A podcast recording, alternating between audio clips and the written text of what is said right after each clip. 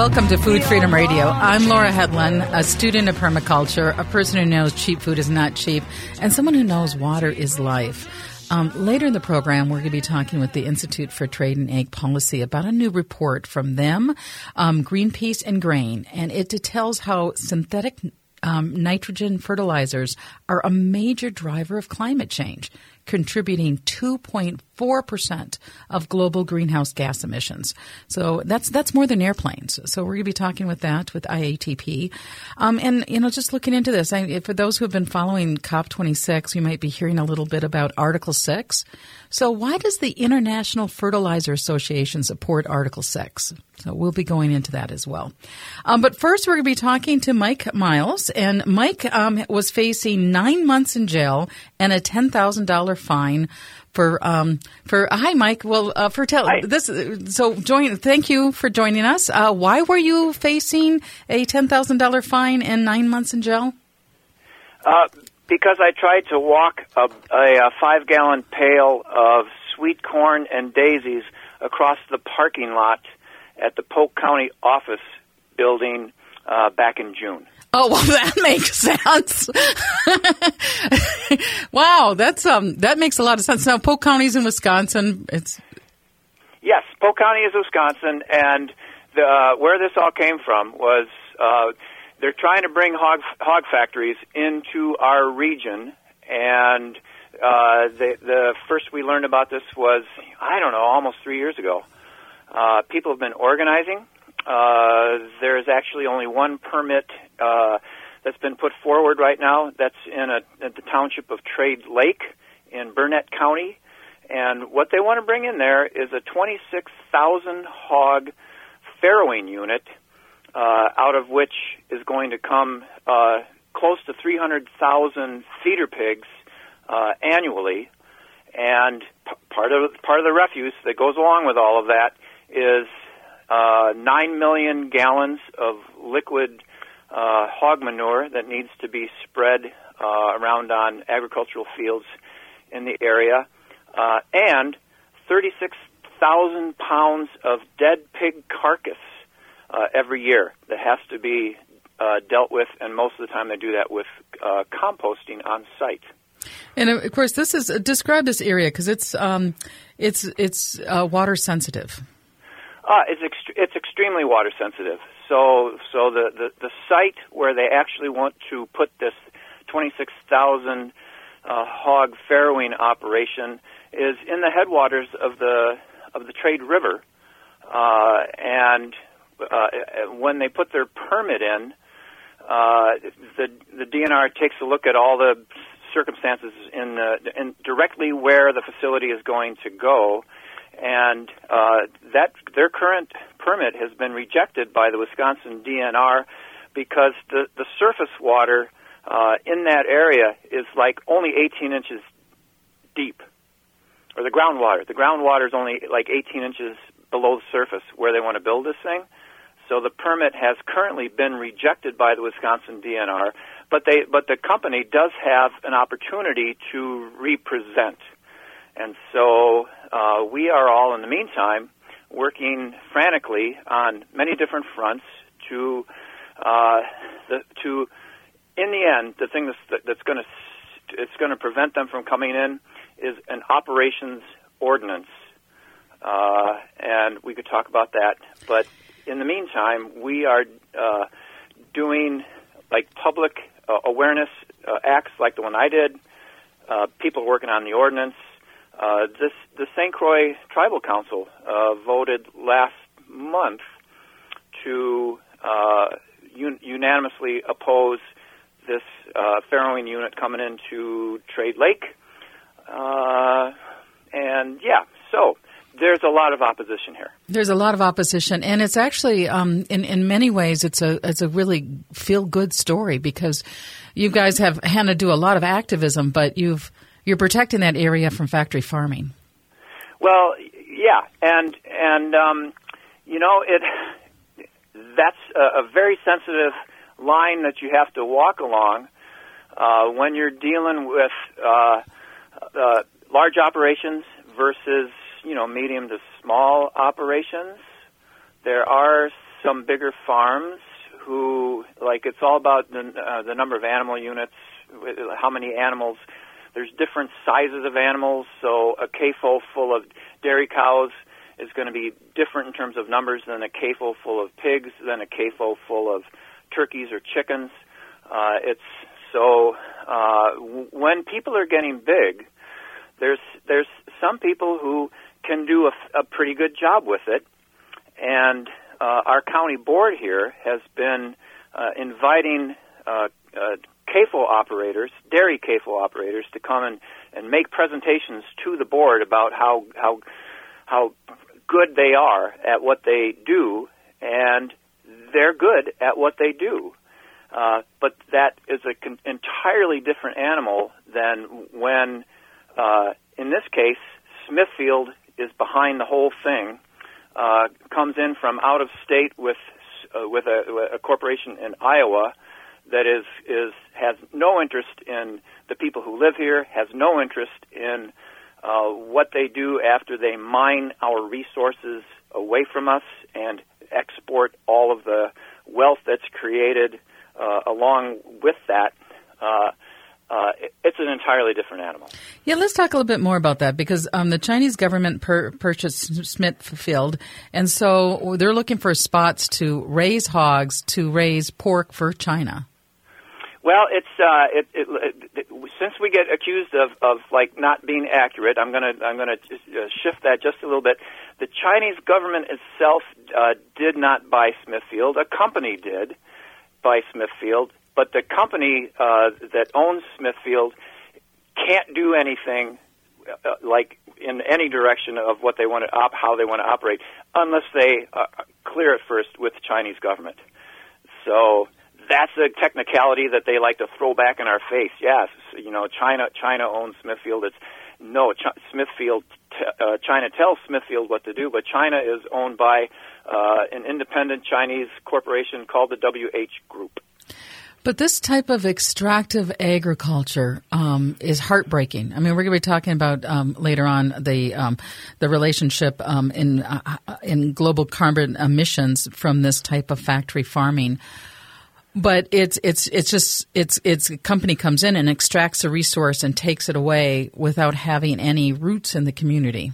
Correct, and uh, and and yeah, and, and that's a and that's a problem. And uh, you know, uh, probably the worst example of CAFOs operating in the state of Wisconsin right now are on the eastern side of the state in uh, Kewaunee County where there's uh, a dairy operation there that is that is milking 9,000 cows, and they want to expand, and uh, they've they've pretty much like ruined the water supply of of people in Kewaunee County, uh, who are desperately trying to get rid of them.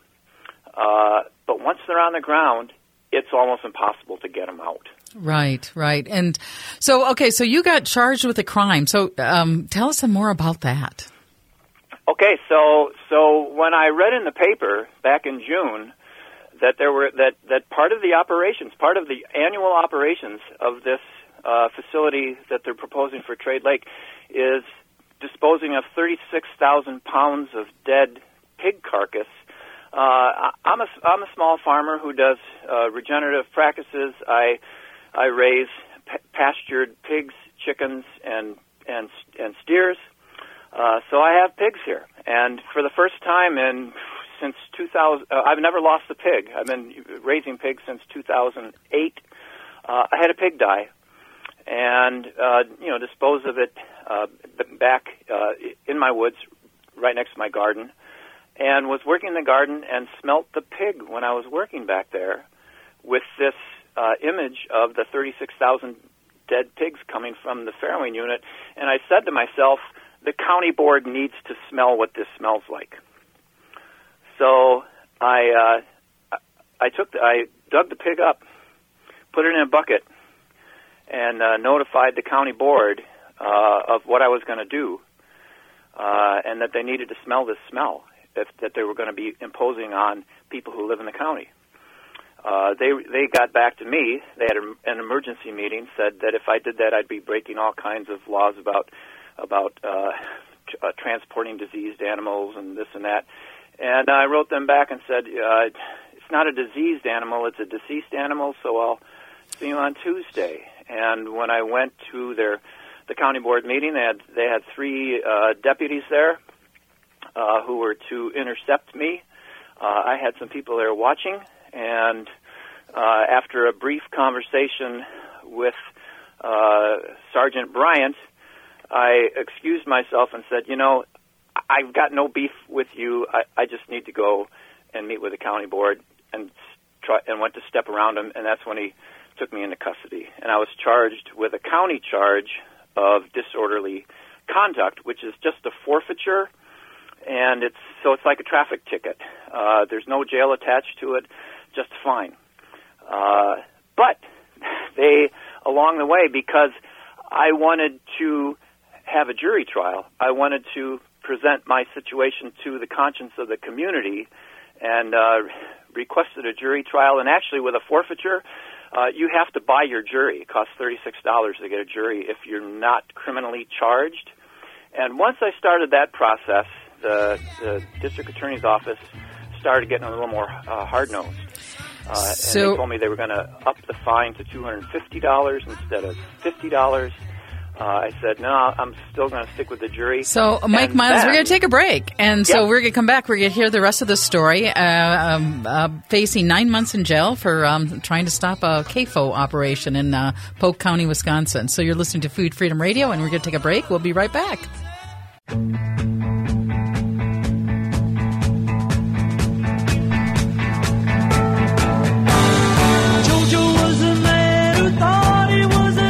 Welcome back to Food Freedom Radio. I'm Laura Hedlund, a student in permaculture, a person who knows cheap water is not knows that cheap food is not cheap, and someone who knows water is life. Um, and uh, later in the program, we'll be talking with the Institute of Trade and Col- uh, Ag Policy about um, a new report out about how fertilizers contribute to climate change. But right now, we're talking to Mike Miles, um, and Mike is with a group and beef, uh, that is trying to protect their area from factory f- hog farming. And before we went on break, Mike, you were telling the story about um, how you were arrested. So tell us again. Um, you were arrested for showing up to a, a, a council meeting or Right, so- county commission yep. meeting. So, so I was out in the parking lot with uh, people uh, uh, observing it, uh, and I had a five-gallon pail that had someone brought daisies, and we put it on top of the pail. What the officers didn't know is that uh, there was no there, there was no pig in the pail. It was it was just full of sweet corn that I had put in there in case the I knew the officers were going to like pick it up. It needed to have some weight, and because I knew that I was not going to get anywhere near the meeting, it concluded that you know there's really no me- reason to bring the pig along. Anyway, so they arrested me uh, after talking very very civilly and very orderly uh, for carrying this bucket, uh, and uh, the, the initial charge was disorderly conduct, uh, which is just a forfeiture. Uh, as I went through the court process and, and, and insisted on having a jury trial, they got more and more upset with me. And and just this past Monday, I received a letter in the mail from the district attorney's office uh, that they were going to recharge me not with a county uh, forfeiture, but with uh, two Wisconsin state criminal charges. One, a criminal disorderly conduct; the other, uh, criminal uh, obstructing an officer. And so instead of instead of the fifty dollar fine that they initially asked for, uh, I, I was looking at ten a ten thousand dollar fine and or nine months in prison. And let's just repeat: all you had is a bucket of corn and daisies, and then you and they knew that you had a bucket of corn and daisies, right? Well, they didn't know that they, they didn't they didn't know that the pig wasn't in there. okay. they didn't know that the pig wasn't in there and and I was I was I did not lie to them but I but I I didn't act I didn't tell them uh, in so many words no I don't have a pig in here so they didn't know They didn't know. so anyway uh I I uh uh, uh, so now my, uh, my charges have been changed, and uh, I immediately uh, went online, put stuff, put put information on on face all over Facebook to the groups that are opposing uh, the the CAFOs here and local political groups, and uh, I sent it, sent the story in to our local weekly newspaper, who ran it, and uh, it just it was printed yesterday. They tried to get in touch with the district attorney's office that didn't get back to them in time for the printing deadline yesterday. So uh, the the story is, is still kind of in limbo as to uh, whether and what my charges are. But I heard yesterday from the editor of the paper that yesterday he got a call from the district attorney in Polk County that they're dropping all the charges. You know, th- thankfully we still have community press. Yeah. Um, and, and the importance of the press because uh, otherwise, I mean, you actually could be chase, uh, facing nine months in jail and a Yeah. ten thousand dollar fine for carrying a bucket of corn and daisies. I mean, it was it was crazy, but also, um, even though it's it, it, it's so crazy, you actually could have been facing consequences for simply saying, "I don't want factory farming in my backyard." And you know what can what what what can you say? They weren't expecting that. I mean, you know, yeah, it, it was a splash when I did it back in June. It was all it was all over the local papers and everybody was talking about it. And I did it because last February the county board at a, at a meeting voted uh, nine to nine to four uh, to not spend any more county resources on doing anything about CAFOs coming here. They didn't want to study anything. They didn't want to uh, pay for any kind of protection, legal or otherwise. Uh, so uh, back last February, they, they they voted nine to four to walk away from it altogether, and the the, the community kind of went to sleep. And I felt that something had to happen to put it back on our front burner, and so I came up with the pig caper. Okay, the pig caper. That's. So let's talk a little bit more about um, your farm and why you're opposed to factory farming. Uh, well, uh, we're at uh, Anathoth Community Farm, which is a, a Catholic worker farm. If people are familiar with Dorothy Day and Peter Maurin, the Catholic worker movement, uh, we started the farm, Barb Kass and I, uh, back in 1986. And when we started the farm, we were mostly doing nonviolent direct action to like nuclear weapons and uh, war and environmental things and uh, accompanying uh, uh, people to or uh, going to uh, Iraq with medicine for kids in in uh, in, in Iraq during the sanctions. We were do we, and t- the first 20 years of the farm we're doing that kind of activism.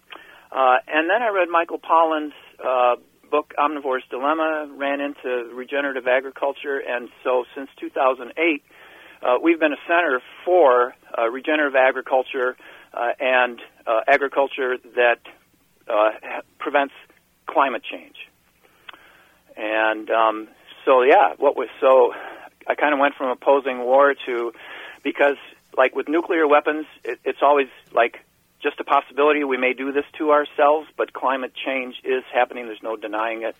So, uh, yeah, I'm right on that knife's edge of of being well, trying to oppose all the right things to oppose and promote all the things that we should be promoting. I don't know.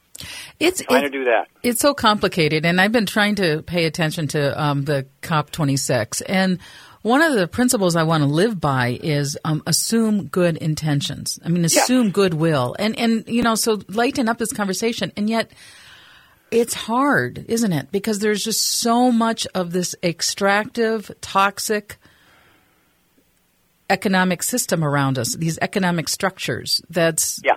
bad for people, horrible for the planet, and really, really super bad for pigs.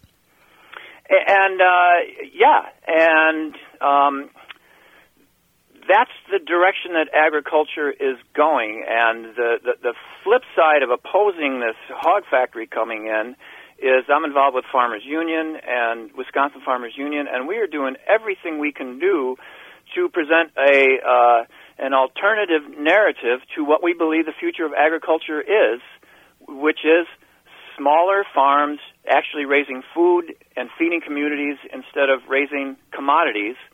Uh, it's having farms that get 100% of the profit from selling food instead of 14 cents per, per food dollars, 14 cents per food dollar spent by the public uh, on on raising uh, commodities.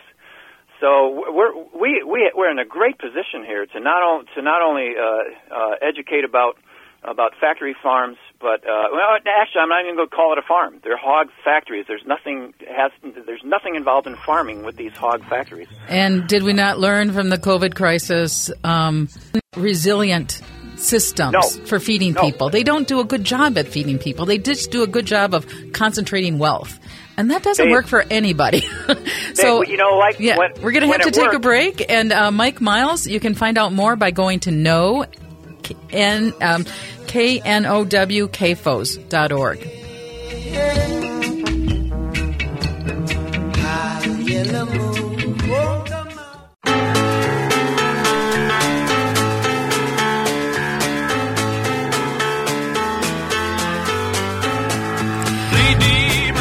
Welcome back to Food Freedom Radio, and Mike Miles will join us for the last segment. But right now, we're talking to the Institute of Agriculture and Trade Policy's Program Director, Karen Hansen Kuhn. Welcome to Food Freedom Radio. Hi, it's great Hi. to be here. Great. So tell us a little bit about your background in IATP. Um, well, I've been at IATP for about a decade. I've been working on food and farm issues, uh, first on right to food issues for an international development organization, and a long time on how trade agreements affect food security and the right to food. And then more recently, we've really shifted to what this means, how agriculture, climate, and trade come together. And so IATP, um, Greenpeace, and Grain just released a report on fertilizers. So tell us about that. We wanted to see, we were, we were suspecting that the numbers that are out there about nitrous oxide emissions from fertilizers uh, really weren't covering everything. So nitrous oxide uh, is produced from synthetic fertilizers and some other processes. It's a very potent greenhouse gas, stays in the atmosphere more than 100 years. But the calculations we had seen only looked at what happened once you put those fertilizers on the field. So we looked at the full life cycle. How much is how much is generated in production, transportation, and putting them on the field, and it came out together. So our calculations show that about one out of every 40 tons of greenhouse gases currently in the atmosphere is from these fertilizers. One out of every 40 tons. So it's more than airplanes. That's true. Yeah, more than commercial air flights. It is a significant amount. Um, so, oh, go ahead. Oh, I'm sorry. So fertilizers, it's one of the top climate producing industrial chemicals. That's right. And of course, there's different kinds of chemicals. There are um, organic and inorganic chemicals. And what we're thinking about, what we're looking at is specifically synthetic nitrogen fertilizers. And I mean, it's interesting. These, those fertilizers essentially start out as a mixture of energy and air. Um, they bring uh, methane, natural gas, air, and a whole lot of electricity together to put the nitrogen in a form that then can be made into fertilizers. It's a very energy intensive process, and then along the way generates a lot of emissions. Okay, so uh, briefly, what's the history of use? Because I mean, like it's increased a whopping 800 percent since the 1960s. So this is this is using fertilizers is is a is a new way for humans to be growing food. Or these synthetic fertilizers. Well, certainly synthetic fertilizer, and that, that's something to keep in mind because I think we need to come back to some of the organic fertilizers that have been here, been around all along. But yes, in the 60s we had what was called the Green Revolution. Certain crops were developed, things like corn, wheat, rice, specific varieties that could that would depend on these chemical fertilizers and had at the time drastic increases in yield. So for a time, this was considered kind of a miracle that there was so much more food. And then, you know, as I'm sure most people are aware that it's having enough food isn't the same as everybody getting the food they need. So of course there were a lot of differences about distribution, whether it was really enough to produce enough food when people didn't have the incomes. Um, and also, over time, those tremendous yields we saw initially started to diminish. Farmers had to put more and more of these chemical fertilizers on their fields. There was a lot of runoff. 20 or 30 percent of the fertilizer put on the fields doesn't end up in the crops at all. It runs off into the into the waterways, into the soil. Um, so a lot of waste. Right. So these fertilizers are responsible for the um, uh, dead zones in the ocean and the algae blooms. Those Those are right. other consequences of the fertilizer. And so you already addressed evolution. Uh, feed the world. I mean, people are talking about saving millions and millions of lives. Well, I think it did initially, but I think you know what seemed like a simple solution at first uh, turned out to be a whole lot more complicated. We've been looking at the Alliance for a Green Revolution in Africa, Bill Gates' project, to use those green revolution techniques to re- improve food security in Africa. Uh, my colleague uh, Tim Wise has been tracking that, and we found they promised to double yields and reduce poverty. And he looked at 13 countries over the last 20 years, and yields have been flat. Poverty has actually increased in those countries. Um, so these solutions, while they held promise initially, um, they don't really fit anymore. And of course, they're associated with a particular kind of industrial agriculture. I think one thing to keep in mind when we talk about all of this grain production is it is tightly linked to uh, to meat production as well.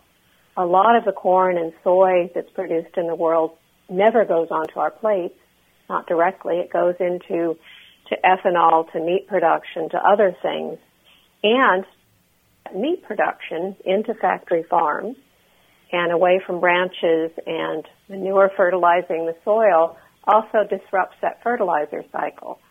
Um, so what seems like a simple thing, you increase yields, there's more food, is actually more complex and reflects corporate power in our food system. Yeah, let's talk about that corporate power because that's the other um, thing is ownership and monopoly control in these systems are I don't know how to say it other than it's all um, owned by a handful of people. That's true, and it's you know, and it's certainly the case that corporate concentration in agriculture has gotten worse, especially in the U.S. over the last ten or twenty years. I think, on the other hand, we have this sort of counter movement for agroecology uh, that is more respectful of nature, that learns from nature, and is tightly connected to social movements. Uh, when you look at where most of the food people eat is grown within about 200 miles of where they live all around the world. We have this counter movement of people, you know, learning from the environment, finding new ways to produce food that actually also reduce poverty, improve nutritional outcomes. For example, our partners at ANEC, a farmers group in Mexico, uh, have a project of what they call biofactories, and it's essentially a kind of composting uh, where they come together and produce their own fertilizers. So I think there is this this new movement that's emerging that is really a much better solution. Um, yeah, and it's, it's so much more um, hopeful too. Um, so, but um, but how do we? So let's try to get a grasp of understanding the consequences of the industrial approach to agriculture on our planet. How is our climate crisis attached to the way um, we're producing food right now? Well, you know, depending on how you count it, greenhouse gas emissions from agriculture are between 18 and 30 percent of total emissions. And, you know, it, it, I guess it's, it's similar to energy. It's not that we're going to stop eating, but we need to learn to do things differently. Um, so emissions are from land use change, a lot of them, especially when land is deforested you know, to grow more soybean, for example. Right. So the um, knocking down the rainforest for Brazil to grow soybeans is really bad for the planet. It is, and if you think about it, even in the U.S., most of the incentives are for farmers to produce as much as possible, no matter how low the price is. Um, and so you, they get on this sort of treadmill, even though they're not making the they need to, especially smaller scale farms. They are producing more and more corn or they're locked into production of factory farms. So again, you know, so this is this is a problem both for those communities and for the planet. And, right, and again, we see people starting to step off. People saying we need to do things differently. Uh, yeah, and that I'm going to make sure we get into those different approaches. But the other thing that's happening um, right here is that there's rising prices for these chemical fertilizers. So a lot of farmers around the world are um, facing um, strong headwinds, um, really high input cost. That's that's right, and and de- being dependent on these inputs that come from corporations make farmers really vulnerable um, to different kinds of volatility. People may remember in about 2009, there was what we called the food price crisis, when prices shot up, in part because of disruptions to those supplies and a lot of speculation. Farmers who are locked into that kind of system where they depend on these corporate inputs are vulnerable to that kind of volatility. And you know, coming back to the example in Mexico, uh, what they found was that often the farmers weren't entirely convinced that growing things naturally would be better, but they were convinced about lower prices for those inputs and inputs that were more under their control. And so that was their starting point. That agency. Um, and so, um, talk a little bit about um, agroecology and the um, um, different ways of producing food. Um, can we feed the planet in a way that's sustainable for the planet? Definitely. I mean, it takes a shift in attitude and shift in programs. You know, we're looking now, for example, this program AGRA I told you about, funded by the Gates Foundation largely, but also by USAID um, there is a lot of pressure from African groups to say, please stop funding this kind of thing. Please make it possible for us to do things different, differently, for us to experiment with uh, a diversity of seeds. Again, returning to Mexico, there is uh, the government there responding to social movements is banning uh, imports of GMO corn as well as glyphosate, getting off the treadmill again of this industrial production. And alongside that, there is a flourishing of many different heritage varieties of corn that consumers really want. So it's so it's not just a simple process; it is an iterative process between among consumers and farmers, farmers and scientists, uh, finding new ways to produce together. And so, in this report produced by IATP, Greenpeace, and Grain, um, it concludes by saying the fertilizer industry and its business and government allies are peddling a false notion that emissions can be sufficiently reduced through a more precise application of fertilizers without any major changes to the industrial model of agriculture and structure of the food system. And this is simply not true.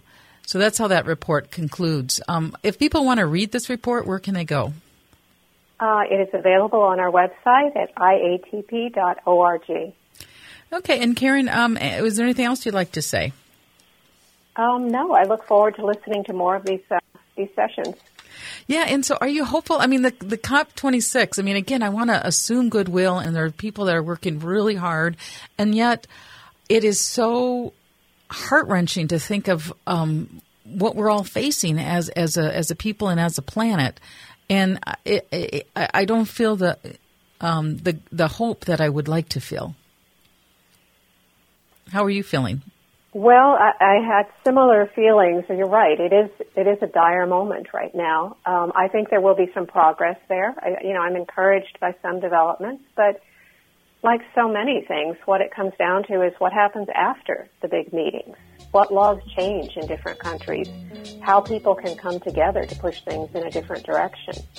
Um, I think in addition to whatever is decided at the COP, there will be this follow-up. There will be new initiatives in different countries, and that's what gives me hope. Yeah, let's have some hope. So Karen Hansen-Kuhn with IATP, thank you so much for joining us. Uh, we're going to take a break, and we'll be back with Farmer Mike Miles.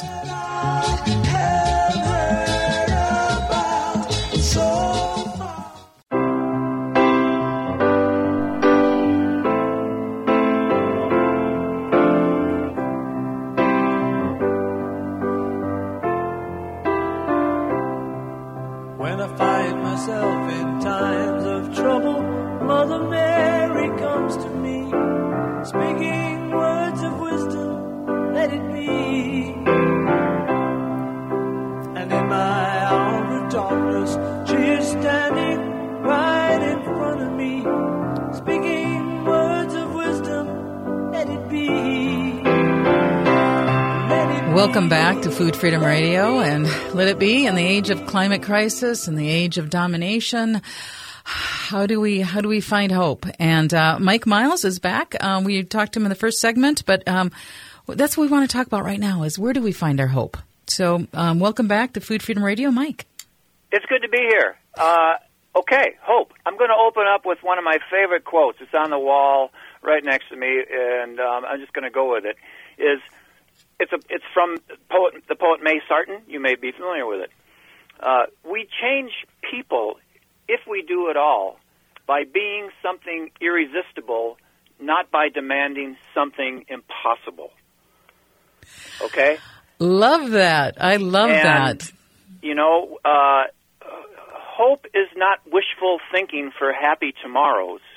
Uh, hope is rolling is uh, assessing what needs to be done, rolling up your sleeves, and doing hopeful things. We can't have hope unless we actually do hopeful things.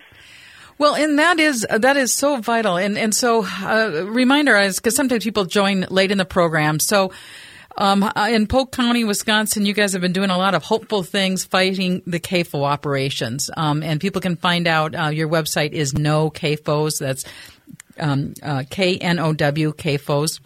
So, uh, briefly share with us again about what was going on with that. Well, well, so so yeah, they're, they're, uh, Smithfield is behind it, trying to move, trying. What they're trying to do is is to take pigs in the United States and get them out of Iowa because there's too much disease. And uh, the the big one, the big one that's out there lingering is African swine Afri- African swine fever.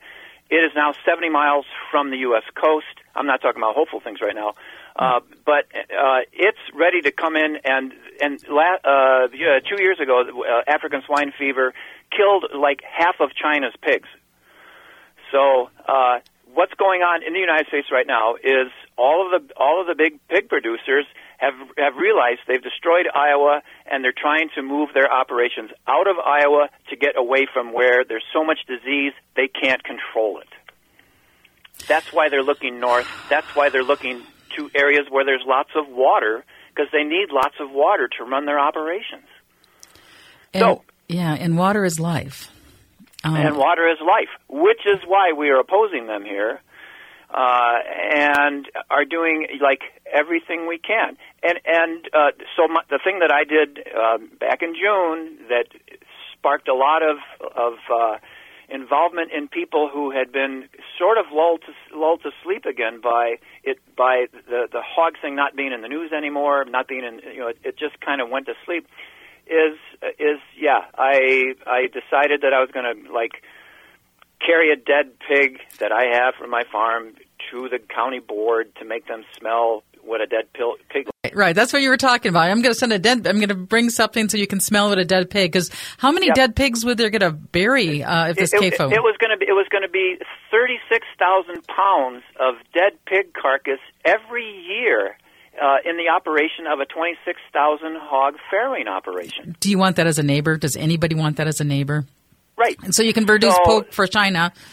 Yeah. So it's it's all about tapping into imagination, and and um, that's what I did with the with the pig caper, and we're we're we're still going to see where that all goes. Uh, So- it's just it just gets more and more interesting. and again, if pe- people, so you didn't actually bring a pig, you just brought um, a corn with some daisies on top, and yet you got Yeah. charged, and the charges kept increasing until uh, you were facing a ten thousand dollar fine and nine months in prison for carrying a bucket of corn with some daisies and pretending it was a pig. yeah, yeah, yeah. That. So so that that got a lot of people uh, fired up again, and we started having uh, monthly rallies at the at the uh, Polk County office building where the where the bo- county board was meeting, and the first one that we did uh, back in um, in July. Uh, after the pig caper, we, we had over 200 people that that came together in a in a in a, a, like a wonderful rally, a very hopeful rally. Uh, we love to live in Polk County, and we want the county board to protect this place we love to live in. Uh, rally, and and and we just did our our la- our uh, most recent one uh, last Tuesday. And it's been a good. I mean, th- these issues. Um, they were hoping to get this CAFO operation in uh, under the radar with nobody really noticing, right? And That's right. And then by by some whatever miracle of whatever, people just found out about it kind of quietly. What? How, how did that story work? Well, it it they, it's they, uh, in in at Trade Trade Lake is is in uh, Trade Lake Township uh, at the trade the Trade Lake uh, Township Board at a meeting. Yeah, it's almost three years ago now. Uh, they just slipped it in on the agenda as uh, an agricultural development, and and and and the the, the guy Jeff Sauer it works with uh, a, a place, uh, a company in Iowa called Suidae Health and Production. Uh, Jeff Sauer tried with another Iowa company back in 2015 to move a hog operation this size into into Bayfield count into Bayfield County, north of us, uh, and he got turned away. People rallied up there and and and fought and fought and fought, got an operations ordinance in place, and Jeff Sauer actually had nowhere to go. So where did he, where what did he do? He, he got another Iowa company and came here to to Burnett County uh, and and Polk County, and is trying to do it again. So we have allies like uh, up in Bayfield who pushed him away the first time, who are working with us uh, to to try to keep him out the second time. We we one of the most hopeful things we have going on right now are because our county boards aren't doing anything to protect us. Uh, there are six township boards, t- six townships that have banded together uh, financially and cooperatively to take the Bayfield operations ordinance and make it even better. So, so you know, that's the kind of thing that we have going on uh, that is is going to be uh, like uh, a, legal, real protection uh, when we get it in place. First, uh, hopefully, it's going to be these six townships, and hopefully, it will ex- expand beyond that, and So- hopefully, we're going to replace these the, hmm. the personnel on these two county boards so we can have the counties adopt a good ordinance instead of just the township. So again, Mike, I thank you so much for joining us. Um, people can get more information by going to No CAFOs, um, and it's wonderful to see the activism. But how do we change the entire system? Because you're right, the the uh, there's a tremendous demand for pork in in, in China. It's horrible for pigs. It's horrible for pigs. It's horrible for climate change. It's horrible for people. It's horrible for water life is vibrant. Um, and so one of the little things we can do, or not little, the big thing we do is know our food. So if you're looking for a great place to get a turkey for Thanksgiving, check out Turkey Fest at Ferndale Market. So uh, Ferndale Market Turkey Fest, Saturday uh, the 20th to the 24th. Um, thank you so much for listening to Food Freedom Radio um, and have an awesome weekend.